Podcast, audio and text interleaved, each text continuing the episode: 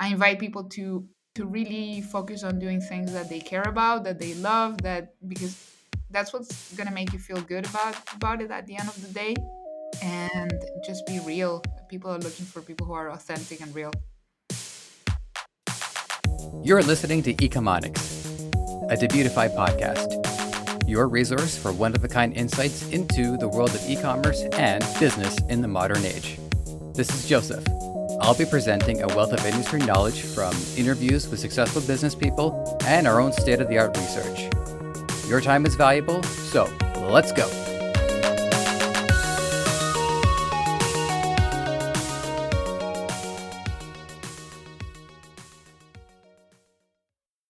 My talk today with Carolina Millán has to do with shaping your life in a way that blends work, life, and your goals into one cohesive image. We also get into ClickFunnels, an important and effective tool that gives you the ability to craft the precise experience you want the users to have. Have a listen and see the potential for yourself. Carolina Millán, how'd I do? Was that all right? Yeah. All right. I was practicing because I was doing research on you, and I wanted to make sure I got that at least like 75% of the way there. Welcome to Ecomonics. It is good to have you here. Thank you for having me. You're most welcome. The first question, the one question above all else on the list here, because it's number one on the list, is who are you and what do you do?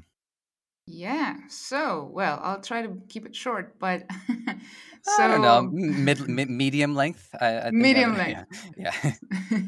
So I'm Carolina, as you said. I'm from Chile, South America. I live here. I love to travel, but this year has been special, so not much of it. That's one way to characterize it. Yeah. So I started my first business back in 2008. I was fresh out of university at my first job. I didn't really know much about entrepreneurship. I did study business at university. And in my mind, it was like, okay, you get a degree, you get a job, and then one day you retire and that's it, you know, the usual. Mm-hmm. About 6 months into my job, even though I was enjoying it, I was working in human resources. It was fun and everything, great environment. But I started thinking, okay, can I really do this for the next 40 years? Can I really be behind a cubicle, you know, working for other people, having so many limitations, you know, how many hours in a day that you have to sell to someone else, no permission to go to things that you want to go to. You don't have, you need to ask for permission to get sick, permission for holidays, permission for everything. So I was like, I don't like this lack of freedom that I have here. So I started, you know, thinking about it. And one day, and that's like the law of attraction, because I was just thinking about it. And then a friend, like a colleague, comes to me and offers me this business opportunity. And I wasn't even good friends with her. She was just like, would you be interested in checking out this business opportunity? I was like, oh, sure. And it turned out to be a network marketing company that she had just joined. It seemed interesting. I knew what network marketing was. It wasn't exactly my thing, but I figured, hey, let's give it a try. So I joined this network marketing opportunity, and this was around September of 2008. So the crisis hit shortly after I joined, and because the financial crisis, the recession of 2008, which hit around September, October. Remember when that was the only crisis that we had to deal with? Yeah, I remember. I mean, I'm having nostalgia for the 2008 financial recession. But anyways. Yeah, good times, actually. I miss those times. So that recession hit, and naturally, nobody wanted to invest in a business. The US dollar went through the roof compared to my currency. So because of that, and the network marketing company being a US company, you know, everything you bought, the membership, was in US dollars. So suddenly the investment I made, which was $1,000, became like a full month salary for me. Like, oh, okay, that's a lot of money. So I started researching online, okay, how do you do this thing? Because my colleague who referred me, she was like, okay, you gotta tell your friends and family about this. Like, what? So I didn't like that system. So I went to Google, how do you actually do this kind of business? And that's how I found a few experts, most of them from the US, telling you that you're not supposed to be stalking friends and family and everybody you ever met. But you should be creating content. You should be on social media.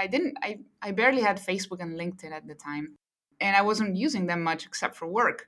So when I read that, it made a lot of sense to me. Okay, I like the idea of putting value out there, creating content, having other people reach out to you instead of you bugging anyone and everyone.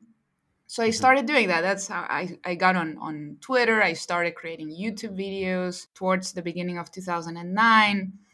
And slowly I began to see that I actually liked that better than the network marketing thing. So I was really enjoying using social media from a business perspective, not just to catch up with friends, but to actually build a brand. And that's how I started getting a little bit of attention. And then people started reaching out to me locally here, like, hey, it looks like you know how to use social media. Can you help me with my business? Like, I have this restaurant and I would love to be using Twitter for this. And so I started working as a freelance social media consultant while I was still at my job. And then it wasn't until 2010 that I was able to quit my job finally.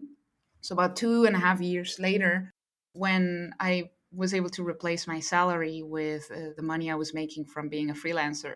So that's like the beginning. I quit the network marketing company because I only recruited 2 people in 2 years. So it was a really big failure. But it was what opened the door for me towards entrepreneurship and what I do today, which later evolved into speaking. And I started creating more content and started doing higher paid consulting, creating online courses, affiliate marketing. So all of these different things started working out for me. And that kind of took me to where I am today. That's awesome. So one thing that I appreciate is that you were consulted before you considered being a consultant. People just saw what you're doing and they said, wow, proof through example. Exactly. So I was not offering the services. Like, I was just doing my thing. I was sharing content that I was, if I read an article and I thought it was interesting, I would share it. I started my own blog. So people were like, oh, it looks like you know how to use this thing. Can you help me? I was not even offering it. The same thing happened to me in podcasting because I've been a media guy for about 10 years and I was just doing it because I wanted to do it. It never occurred to me that I could be a professional at it until somebody had reached out to me to make a show. And I wasn't being paid for it. In fact, I was paying money to make it, but the distinction was I was paying money to make sure it was professional quality because then I could show that to other people. So it goes to show that being ahead of the curve and adopting newer technologies gives you an edge because other people will see that you've figured out this thing. Because I bet you, at least with me, with podcasting, it seems so natural to me. It seems pretty straightforward. And people are like, I don't get this at all. An RSS feed, a microphone, what is going on? Yeah, I know. It took me like 2 years to start my own podcast because it seemed so difficult to me until it seemed like, how do you get the audio to reach Apple and all this stuff? It did seem difficult to me too. Yeah. I will say that it wasn't easy for me right away, but it was a learning curve. Yeah. So before we get into what you're up to today, because I have looked at your different, programs and agencies and body of work, I just want to know what exactly network marketing is. I know you don't do that now, but I don't remember hearing that term before. Oh, well, it's another way to call it is multi-level marketing. It's another name for it. It's when people work as representatives of companies and they get paid commissions when they sell their products. So, for example, there's Herbalife, there's Mary Kay, there's Avon, there's like a bunch of... Oh, okay. You know so Tupperware parties? Yeah. That was actually network marketing in the old days. Yeah, as soon as you said Avon, the whole thing clicked. Because I've had friends who, well, she didn't try to sell Avon directly to me, but she wanted me to talk to my mom. Yeah. Like when I was little, my mom probably did 1 or 2 of those Tupperware parties. I had no idea what it was back then, but now I do. So, yeah. That clears that up. So I think I was able to discover everything that you're up to. I think I got it all, but you have maybe you got it wrong. Maybe. So YouTube, Beyond the Hustle podcast, social ads agency, your marketing rock stars mentoring program, an inner circle program, And then a web presence agency, which is a term that I made up because it encapsulates your ClickFunnels, your websites, and your blogs. All right. So how did I do? Yeah, aside from that, I do online courses. The thing is, my focus has shifted the past year, I guess, towards the Spanish market. So I'm doing a lot more content and courses and coaching in Spanish than before. And the agency is something that I have like kind of in the back burner. I don't really promote it a lot. I discovered I didn't like agency service. Like I didn't like dealing with agency clients. Mm-hmm. It was not very enjoyable. I prefer consulting clients. Fair enough. What sticks to me about your work is that there's a level of personalization that I don't see very often. I know you're not doing it very much this year because of the pandemic, but there were three levels of mentoring that you would offer. People could just have a Zoom call with you, or they could fly to your area, or you could fly to their area. Mm-hmm. So that's fascinating. As far as I know, no one has done that. So what's going on there? Is this still like going to be a primary thing? Because I remember reading it and said, once the pandemic is over, we'll get back to this. So tell us some more about this and why it's so effective to be working with people person to person. Yeah. Well, I did a lot of that between 2016 and 2018. I don't remember exactly how many, but I had a few clients that came here, like from Australia. I had somebody come here to Chile just to work with me for 3 days. I had a couple clients fly me to the US, to Ireland. I worked with clients in New York. So it was really fun at that time. And I wasn't that busy. I mean, I wasn't as busy, I guess, as I am today because I was creating less content. I had less of my own program. So it was one of my primary focuses, the one-on-one consulting. And I was doing affiliate marketing as well. So when you do affiliate marketing, it's a little bit like network marketing, except you don't have to build like this big organization. You just refer people. You don't need to build a team, so to speak. Mm-hmm. So if you like a software, you promote it and somebody likes it, you get a commission. So it was easier for me to do that than network marketing. So I was doing that and it was fun because I saw that working with people in person, it was way more intensive and I could like really teach them the things they needed to do and execute them on the spot instead of, okay, see you next week, as it is with the online mentoring where we meet once a week. And sometimes, people don't get as much stuff done between one meeting and the next.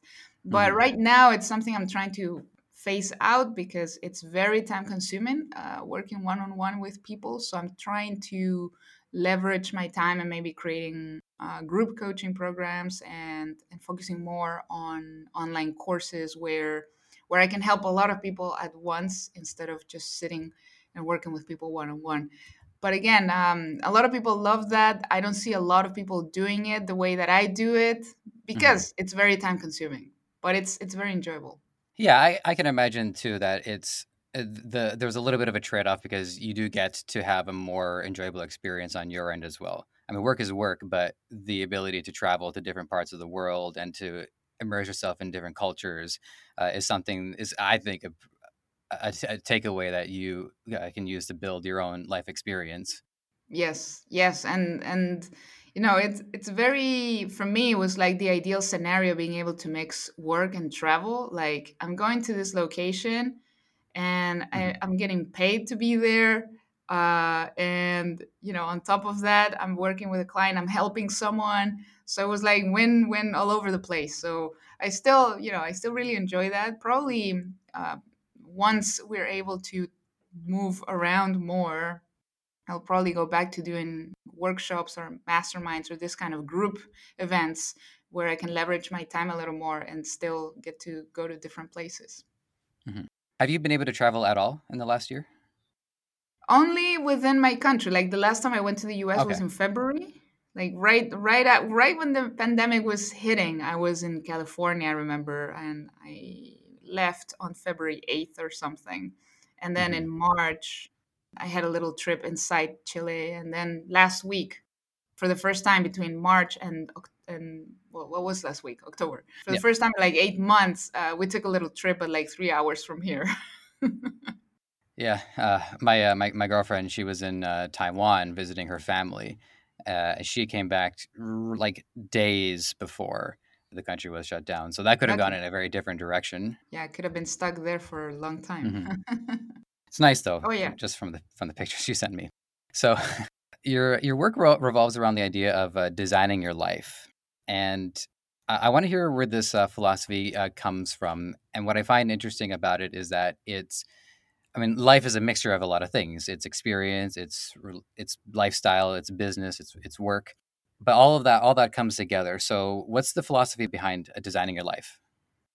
Yes. Well, that's something that for me, I remember when I was in this company I told you about 12 years ago, they had this I guess you could say it was not a slogan, maybe it was a slogan, but it was like, do life, like do. I was like, okay, what does it mean to do your life? Like, okay. And from there, I started getting it like, oh, okay. So it's like actually living. And then, okay, what if you could really design the life that you want to live? And that's what I started doing myself. Like everything I do, everything I teach are things I've done myself first before I go and tell somebody else about it. So I got to the point where I was really designing my own life. Like, okay, where do I want to be next month? And where do I want to go? And as long as I have an internet connection, that's all that I need. I get to pick the people that I want to work with. And, you know, I started sharing that message with people that it was possible. And it started with, you know, my story, how I quit my job because my job was not allowing me to design my life. Like my job was dictating my life. And I remember because in 2009, when I was still at my job, I started getting some media attention locally in Chile because I was gaining some followers. It was really pathetic though. I mean, because Twitter had very few users in my country. So suddenly I had 3,000 followers and I was like, oh wow, I think you're the most followed woman in Chile. And I was like, okay, that's because celebrities were not on it yet. So there were no celebrities yet on Twitter at all. So it was easy to be the most followed woman on it. But somehow it got some attention. And I went to a couple of TV interviews and newspapers. And then I remember there was a particular interview that I was participating in for a newspaper, a big newspaper in Chile. And they needed me for a photo shoot. And I couldn't go because my boss wouldn't give me permission. And that's when it really hit me. Like, okay, I missed out on the opportunity of being on the cover of a magazine because my boss didn't want to give me permission to go to this other city to get the photo shoot. So those little things, like they started piling up. And I was like, I really need to not have a job if I really want to live my life to the fullest. So that's what it is about. The fact that you can free yourself from this corporate world and not be a paid slave anymore and just, you know, make the money that you want to make and decide what your worth instead of having other people decide your worth. So that's kind of what the philosophy is about. It's about freeing yourself from all those ties and really doing what you're passionate about, what you really want to do. And I think the corporate world does need to understand that there needs to be some transformation in the way people work. And some of that, I think, has been forced upon companies because now they realize, well, we don't want to endanger people's lives, so I guess they can work from home. It frees up 10 hours a week for a lot of people based on commuting. The other thing I observed, too, that's funny about, because I've been in the corporate world, too. I've done mainly in the sales division, but we were at a WeWork, and I would work, excuse me. And then I would get up and I would get myself a coffee and I would end up chatting with somebody in the break room. And over the course of the day, I mean, I'm there for 8 hours, but I probably worked 5.5. So there's a lot that needs to be redesigned about that. And just from my position too, is that right now I consider what I'm doing a job. I've got deadlines to meet, interviews to be present for, and I've got, administrative stuff that I have to work on. So it is a job, but there's an immense amount of freedom to it that no other job has given me, because if I feel like, oh, I'll finish the script tomorrow, I can go do that. So this is the kind of job that people should aspire for. Yeah, exactly. I mean, it's the other thing is maybe entrepreneurship is not for everybody, but there is like a middle. There's like a place in the middle where you can have more freedom than just the usual corporate job. Mm-hmm. So let's get into the ClickFunnels, because these are some of the important stuff that I think this is the main reason why we wanted to get you on the show, is because a lot of our listeners are just looking for different ways to get into business and generate their revenue.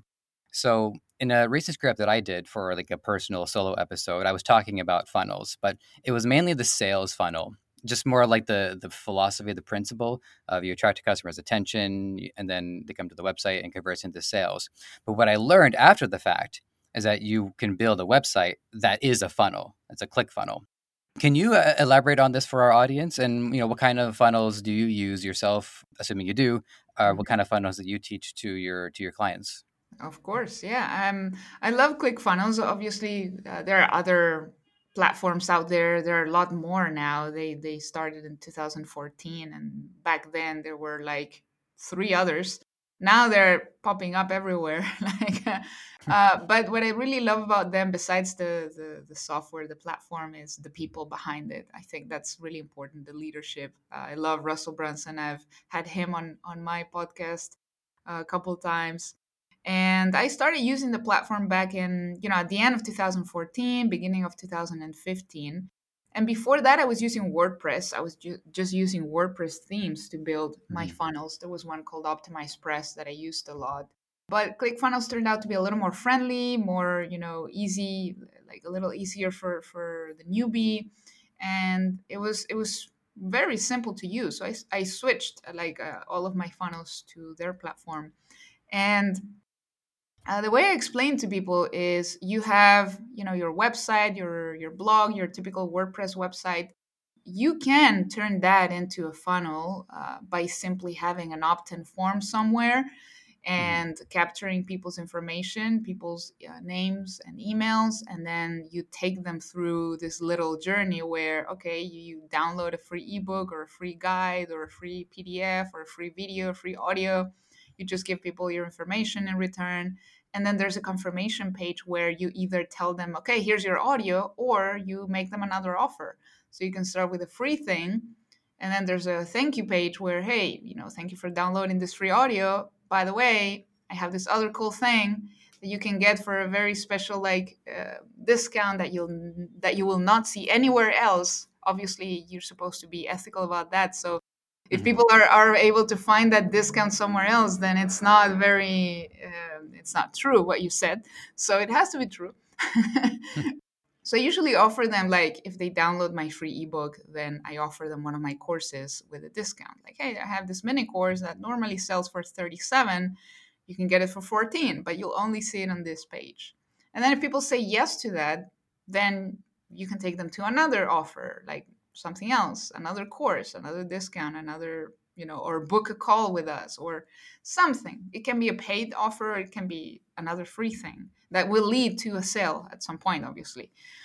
I see that a lot of companies, you go to their website and they miss the opportunity of turning a visitor, turning a click into a lead, a prospect, because they don't have any opt-in form anywhere. So you either buy or you don't buy. There's nothing in between where at least they get your data.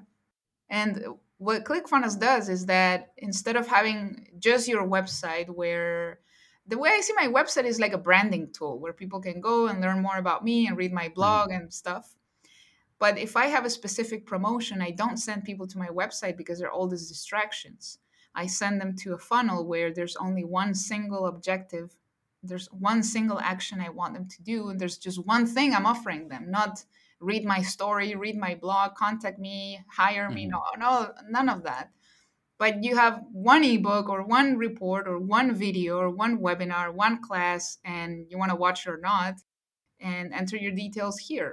Or one product. You can have a sales letter and just sell a single product instead of just, having a catalog with all of your products, which does work better, I think, in e-commerce. But with info products, it's better to to separate them and not sell the whole catalog in just one page, unless people already know you, which is when they land on your website and they're doing research. Then that is a good place to have everything displayed. But when you're sending paid traffic, for example, Facebook ads, it's more efficient to send people to a single sales funnel that does what I just described, the same thing. Mm-hmm. Just, hey, download this free report, give me your email, then there's a confirmation page where I offer you something else, and then I either offer you another thing. So some people have like 9 or 10 offers in a row. And if you don't want one, then they do another one. If you say no, then they'll probably give you another discount on the same product as you said no before. So it can be very complex. You can bundle products, like, hey, if you took this one, then take 3 for the price of 2 or something like that. So that's what a funnel is, and that's how it's a little different from just a simple static website where there isn't much of that going on. I hope I explained that well. You did. I briefly flashed back to an episode of South Park where the parents, they're all sitting down in a conference room to be sold a timeshare, and they all get up to leave and they enter another room and they think it's the exit, but it's another conference room with another timeshare pitch. So I can see how it can get like, Okay, hang on a second. Can I have my freedom back now? But, when done effectively and efficiently. A supermarket is also a good example of a funnel, because usually you go in there, I need to buy milk, and you walk out of there with like 5 other things you were not supposed to buy, but they were offering them to you, like, hey, you want to try this? And then you exit the supermarket with more stuff. Same goes for convenience stores too. The milk is always in the back, because impulsively, if I walk past the Pringles, I'm going to want some of those. Yep. So one thing that I'm wondering about is when you're providing some value upfront, whether it's an ebook or something along those lines, versus what product is you want them to sign up for and pay for, is how do you divvy up what value you're offering for free versus what value you want people to put money down for? Well, that's a good question, because a lot of people are like, where is the line between how much value am I supposed to give away for free, and then when should I start charging? So normally what I tell people is, whatever you give away for free should be valuable enough that you would ask for money for it, like if you could. So it should be valuable enough, but just enough information so that the person wants more. So, for example, if I give you a free report and I show you this is how you should do your first Facebook ad, right? And I add some screenshots of some sample ads, and I tell you, okay, a winning Facebook ad should have this elements, right? And I break it down for you. So now, oh, that's interesting. Now I understand. But now, how do I go and place an ad? And then I would offer you my Facebook ads course, because okay, sure, you have the perfect template for the ad, but you don't know all the other stuff that you need to know to place that Facebook ad. You don't know about the pixels yet, or retargeting. You don't know how to do a conversion campaign. When should you do conversions versus traffic versus engagement, blah, blah, blah, all this stuff. So there's still a lot to know, but at least now you understand the layout of a winning ad. Oh, great. So I should have a question at the beginning, and then this much text, and then this kind of photo versus this other kind of photo or a video. And for a beginner, that's great, because now they have a better idea of an ad that's going to produce some results, but now they need to know all the other stuff that goes on. So there's something that is valuable enough, gives people some value, but it's still not enough to get the ultimate result that they're after. So that's where you would start charging.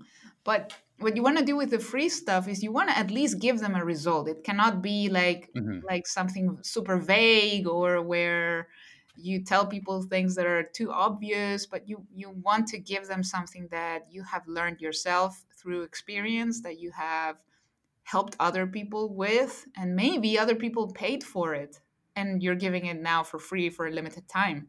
That would be a good way to structure something that you will give away for free. Another thing would be a video tutorial where you take it one step further. Instead of just giving them a PDF template, now you do a little tutorial where you show them something. But again, you leave enough things out so that people need more to get to the next step, but at least they get a little result, right? They, oh, great, I can go and fix this, but now I want this person to help me even further, because they also prove that they know what they're talking about. So that's the other objective of your free content, that people see that you know what you're talking about, so that they will want to work with you even more or buy more of your products.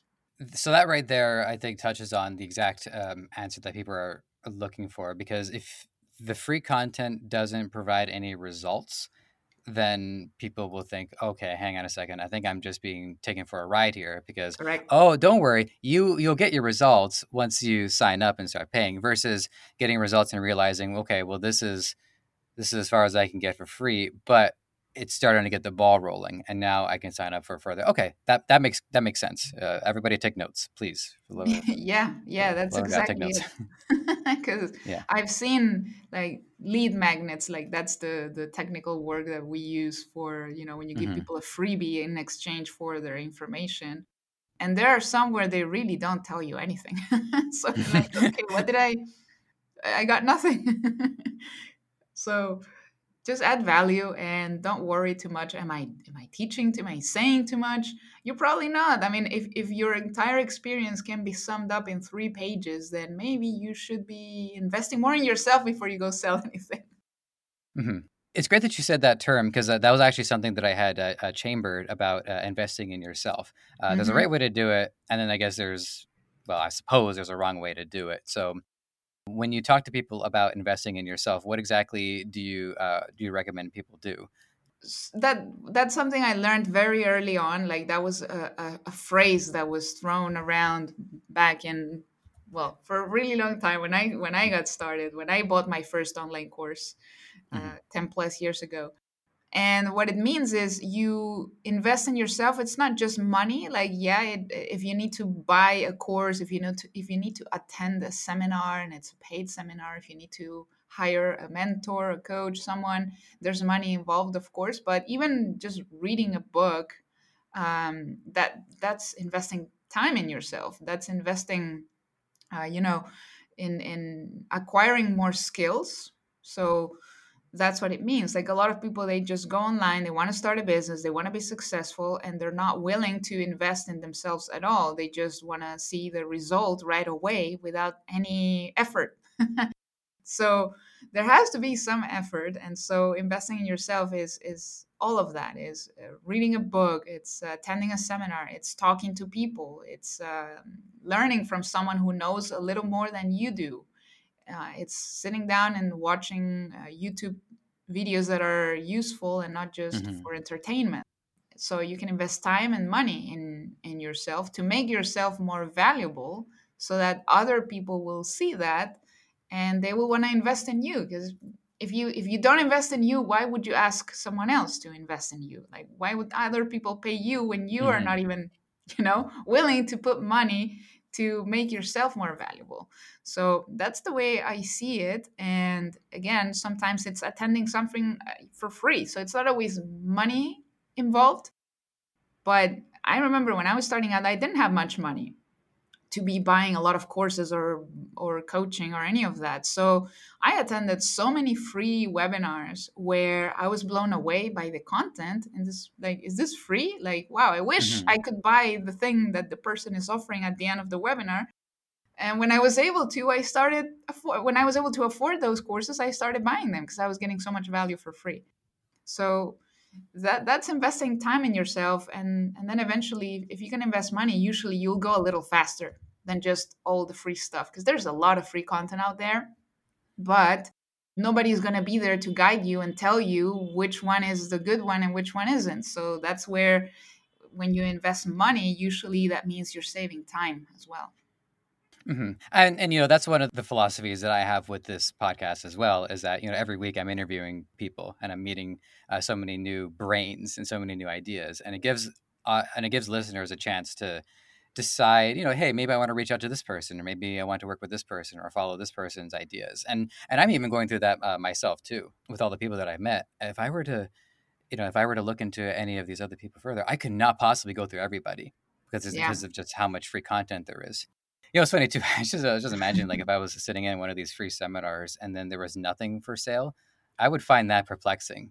Like, hang on a second. Yeah. Yeah. Usually there's always something. Sometimes there are speakers who, and you can tell right away, this speaker got paid to be here because they didn't sell anything.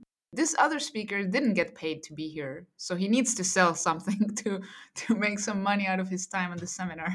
But if they delivered value, like, you'll see people are not bothered at all by the sales pitch. If it's just an entire 1 hour sales pitch, then usually that doesn't give people like a good impression. Mm-hmm. Agreed.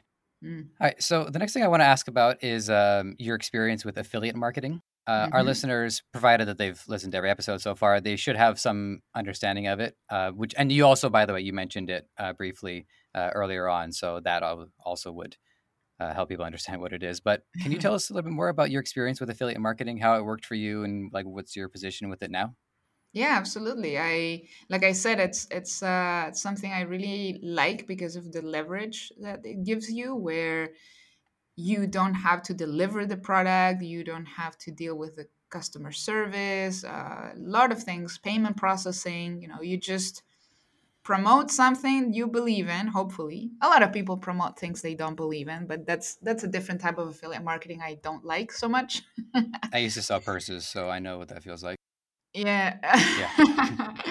Well, that's not so bad, but you know, there are people who will promote supplements for serious diseases, and they don't even know if they work or not. But hey, the offer is so good, and it's converting, so let's make some money out of this. But I think for me, like, I couldn't promote a supplement if I don't know that it works, or you know, because you're messing with people's health and dreams and stuff. So I try to only promote things that I use, or at least if I'm not using it because maybe I don't need it, but I know the owner. For example, I don't need an English course because I speak English. But if I know somebody that created an English course and I know their values and it matches my values, and I know people ask me all the time, where did you learn English? How do you speak so well? Well, check out this course. So that's one thing where I would promote it, where I don't necessarily need it, but at least I know it's a good course that I'm getting behind.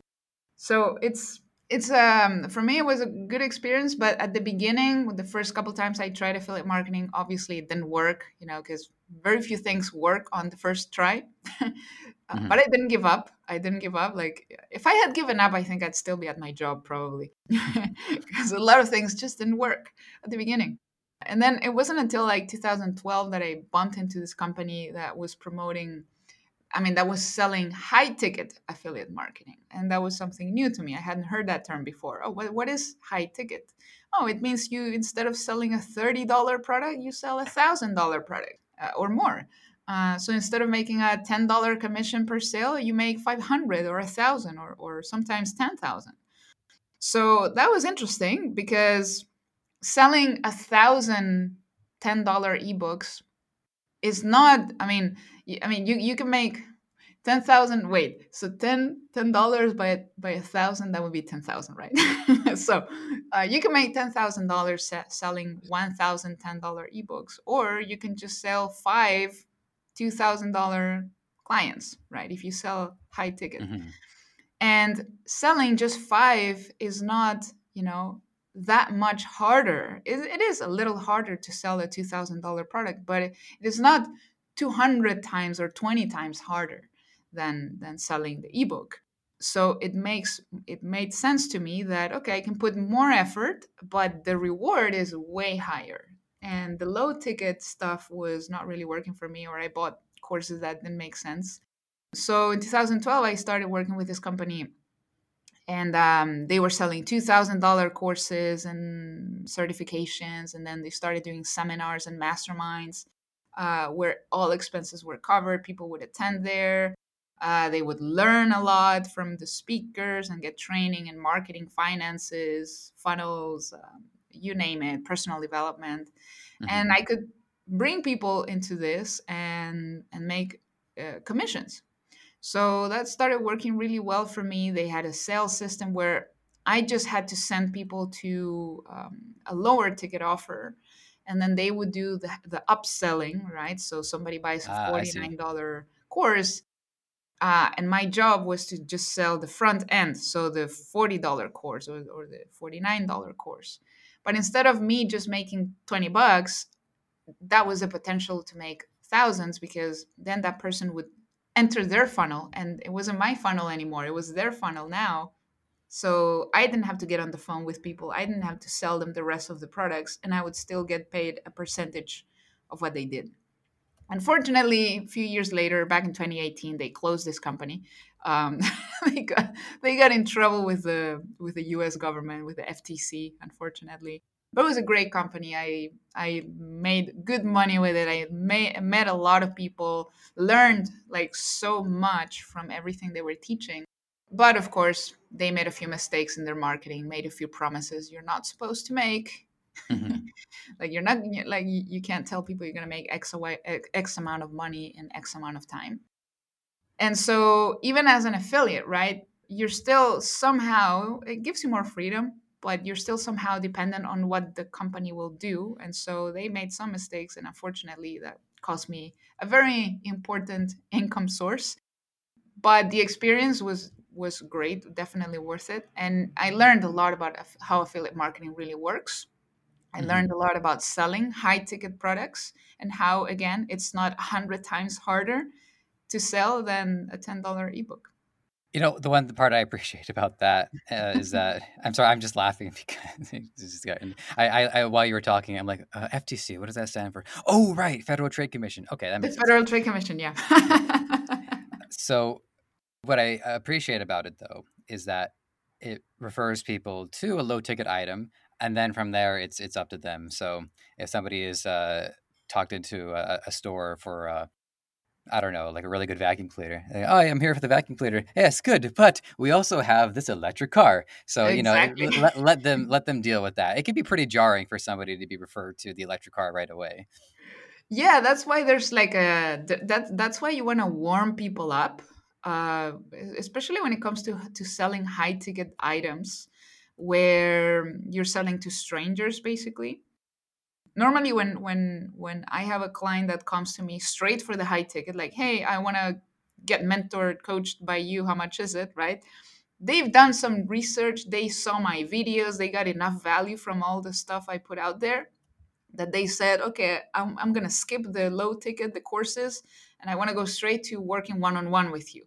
So that can happen, but it's because the person saw and got enough value in advance to be able to be like, okay, then if I'm getting this much value for free from her YouTube videos and stuff, then who knows how much value I'm going to get if I work one-on-one with this person. So you want to build that relationship. Sometimes you don't even know you're building it. You're just putting content out there. You don't know who's being impacted by it.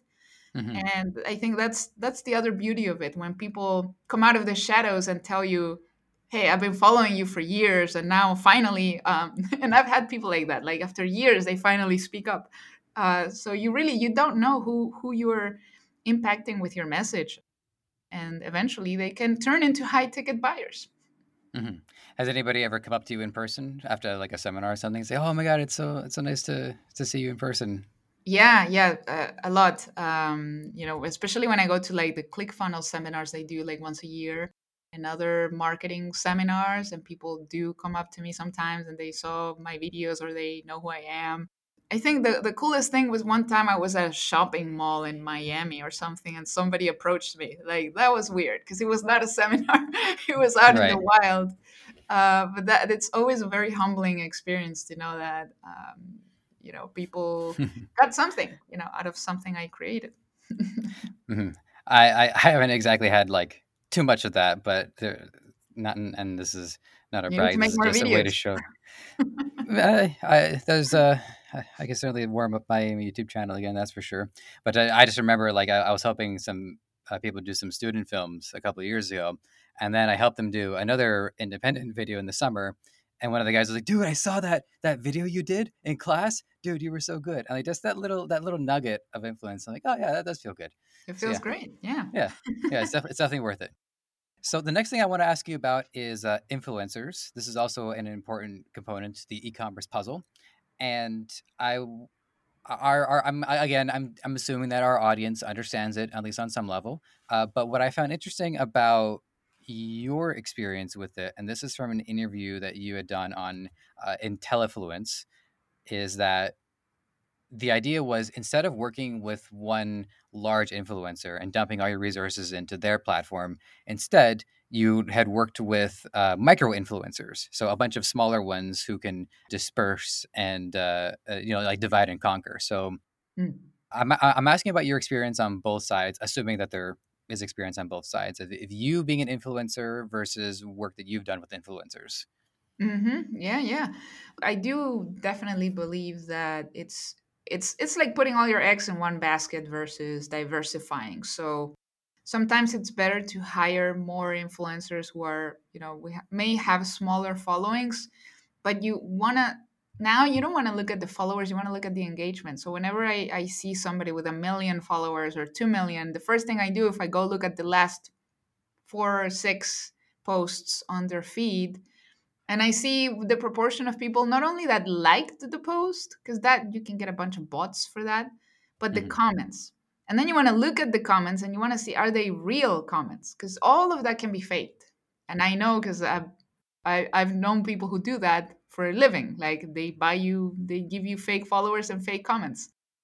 They claim they are from real people, which they are real people, right? They're not all fake accounts. But they're real people who are only commenting because they are part of this group on Telegram or WhatsApp or whatever, where they give each other engagement to boost their account. So it's still not real. Like, even if they're real people, it's not a genuine comment. It's not a genuine like. It's just to boost each other. And there are groups with thousands of people who do this every single day, and they do it for clients and stuff. And then you go look at the comments, and they're so generic. And that's how you know, okay, so maybe some of the followers are real, but most of the comments are like, oh, that is so cool. That is so great. Good stuff. So wow, I love textiles. Yep, exactly. Yeah. Or sometimes there's a video post, and you see the comments, and it's like, great photo. Immediately, it's not a real comment. So don't look at the numbers. Just go. You have to go in and analyze and see, are these real or not. You can click on. I don't know what happened with Instagram hiding the likes now. I still see them over here. I don't know if in the US they're still hidden, where you don't see how many likes someone has. But if you do, you click on it and you go check. And you look at the accounts that like the post. Do they look real, right? So you want to do that research. Otherwise, you might end up paying somebody $10,000 for a promoted post that gave you no results, because you just got a bunch of fake comments. And fake likes and comments, they don't buy stuff. You can't buy stuff with likes. You need real people engaging. And sometimes the micro-influencers, people with 5,000 followers, 10,000, maybe up to 20,000, 50,000. I don't know where it stops being a micro. But sometimes you go look at those people and, oh, wow, so this person has 5,000 followers and they get 1,000 likes per post. That means 20% of their followers are actually liking, and a huge percentage are commenting, and the comments are real. Okay, then that might be worth more to you, especially if they are in a niche that has to do that has something to do with your product. Because the other thing that happens a lot on Instagram, and I've been a victim of that, is you have these big YouTubers sometimes who will do these paid promotions, like these influencer campaigns, where they give away an iPhone or something. It's always an iPhone or an iPad or something like that, like a very aspirational product that they know the kids want. So the YouTuber whose audience is between 13 and 18, so definitely not my target audience, they'll do this iPhone giveaway. They have 1 million followers. Yes, they are real in this case, but they follow the YouTuber and they want the iPhone. And then the YouTuber is like, all right, so to participate for this iPhone, you need to go and follow all the people I'm following. So they do this like once a week. And then the influencer, they have 2 million followers and they only follow 40 people. And those 40 people paid to be followed for that particular campaign. So then they tell all these kids, go follow the 40 people I'm following. And so they automatically, all these kids, they go and they follow everybody. Mm-hmm. So I fell for a couple of times where I wasn't aware of how it was happening. And then I was like, why am I getting all these children following me? I'm like, what is this? And then I went to check and oh, great. So they told me, like, sometimes they sell it in a way where you believe you're going to get targeted mm-hmm. followers. And they are real, but they're not targeted. So I started removing, it was a pain in the ass to manually remove all these children from my account who were not going to get any value from my posts. They were too young. They were following this YouTuber who did funny videos. Mm-hmm. And they were, just cluttering my account, inflating my followers, but it would make me look bad when I have this many followers and nobody is engaging with me. Mm-hmm. So that is the type of influencer campaign that I would tell people to refrain from participating in, even if it's attractive. Like you'll see the followers come in, 5,000 followers, but it's very likely that those people didn't follow you for who you are. They followed you to win an iPhone somewhere.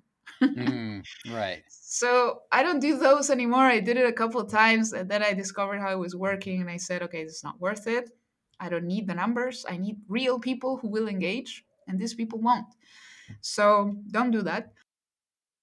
And find accounts, influencers who you can tell they genuinely built their audience without these gimmicks, these weird things, and where they have real people engaging with them. And these are people who could potentially become your clients at some point because it's a similar niche or the same niche. And reach out to those and see how much they would. I mean, and first of all, are they willing to do paid promotions? Discuss the terms really well. It's not going to be an iPhone contest. No, we're going to mention you in our stories. We're going to genuinely recommend you, or we're going to do an Instagram live interview with you. And then you can talk about your product to my audience. I think that's probably the best way to go about it, to really influence. Mm-hmm. Than having some other weird gimmick. Yeah. I will say if 10,000 kids showed up to my YouTube channel, I might just pivot and start talking about Nerf guns. All right. So we're getting close to letting you go because I know you've got places to be, things to do, or under the current circumstances, just things to do. But yep. There was one part of your backstory that stuck out to me, and I wanted to hear your experience with it, because when you were raised on the idea that money is evil. And I'm just going to tell you my position off the bat. My position is that money is neutral. It could be used for evil, but it could also be used for good, and it's ideally should be used for good. Mm. So how did that have an effect on you? How did your mind change over time? And overall, what's your opinion on money now? Yeah, I mean, here's the thing. It's a Latin American thing. It's like a cultural thing in South America in general. Some countries worse than others. Like in my country, it's not that bad, but there are other countries where it's a lot worse. So in the case of my family, they didn't tell me money is evil like that. But it was... They didn't my parents didn't have a great relationship with it in the sense that my dad was always in debt and always complaining about money. So that made it seem like it was a bad thing, right? So I didn't lack anything growing up. I got great education and everything, but it wasn't just flowing and oh, you need money, here you go. No, I did not grow up like that. Usually if I asked my dad for money, it was what for, and if it was not essential, then I wouldn't get it. So it wasn't like money is a bad thing, but you notice that it didn't create a good experience, and when you see your parents constantly complaining that they don't have any, it of course creates this negativity around it. But I liked money, I liked saving it and having it, and as I started growing up, I never had that many ambitions anyway. But I did think, hey, it would be cool if when I grow up, I don't have to complain about money like my parents did. So that would be great. So I wanted to have more money so that I wouldn't have to be constantly spinning around it and being worried that I don't have enough. So that was another thing that really motivated me to study business instead of, you know, another thing I wanted to study was journalism, because I enjoyed writing, but in the end, I ended up going to business school because I thought, hey, maybe somehow this could help me make more money and do things that I enjoy. It's when you are in business, there's so many things you can do. You can be in so many different businesses, in so many different industries. So it was like a very wide range of things that I could do. So that's one reason I went for business. And also my dad told me, hey, you should study business. And I was like, okay. I was just 18 years old, didn't know much about what I wanted to do with the rest of my life. So it sounded good. But now that I've read so many books, that I've followed so many mentors, gurus, you know, people who know about money and who talk about your relationship with money. I think one of probably the first book I read about it was Rich Dad, Poor Dad by Robert Kiyosaki. That was a really good read, very eye-opening about how money works and the relationship with it. Then another great book that helped me have a better relationship with money was T. Harv Ecker's Secrets of the Millionaire Mind. Great book as well. It really covers the relationship with money. And then other people that I was following, they were always saying that money just amplifies who you are. The same thing as social media, you know, social media amplifies who you already are. So if you're a bad person, then you're a bad person with a lot of followers. And if you're a good person, then you can do good things with having a lot of influence. And the same thing with money. So the way you said it, right? It's a neutral thing. It will just amplify who you are. It will not make you good or bad. And that's how I see it now. I just, you know, I know that as long as you make money in an ethical way, in a good way, then there's really nothing wrong with making a lot of money if you're helping a lot of people. You know, you raised a good point too about, I mean, money is not just a resource, but any resource can be used for light or dark. You know, if somebody has 10,000 kids that they can send to somebody else's YouTube channel, that can be used for nefarious purposes. So yeah, all resources can be neutral. Yeah, so that's a great takeaway.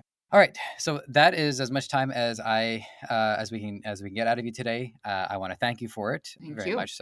And for people who want to reach out to you, what can they do? And then if you want to leave us with any last minute wisdom, not that we're hurting for wisdom, we've got quite a bit, but just in case I missed a question I could have asked, but whatever it is, the floor is yours once more. So take it away. Great, thank you so much.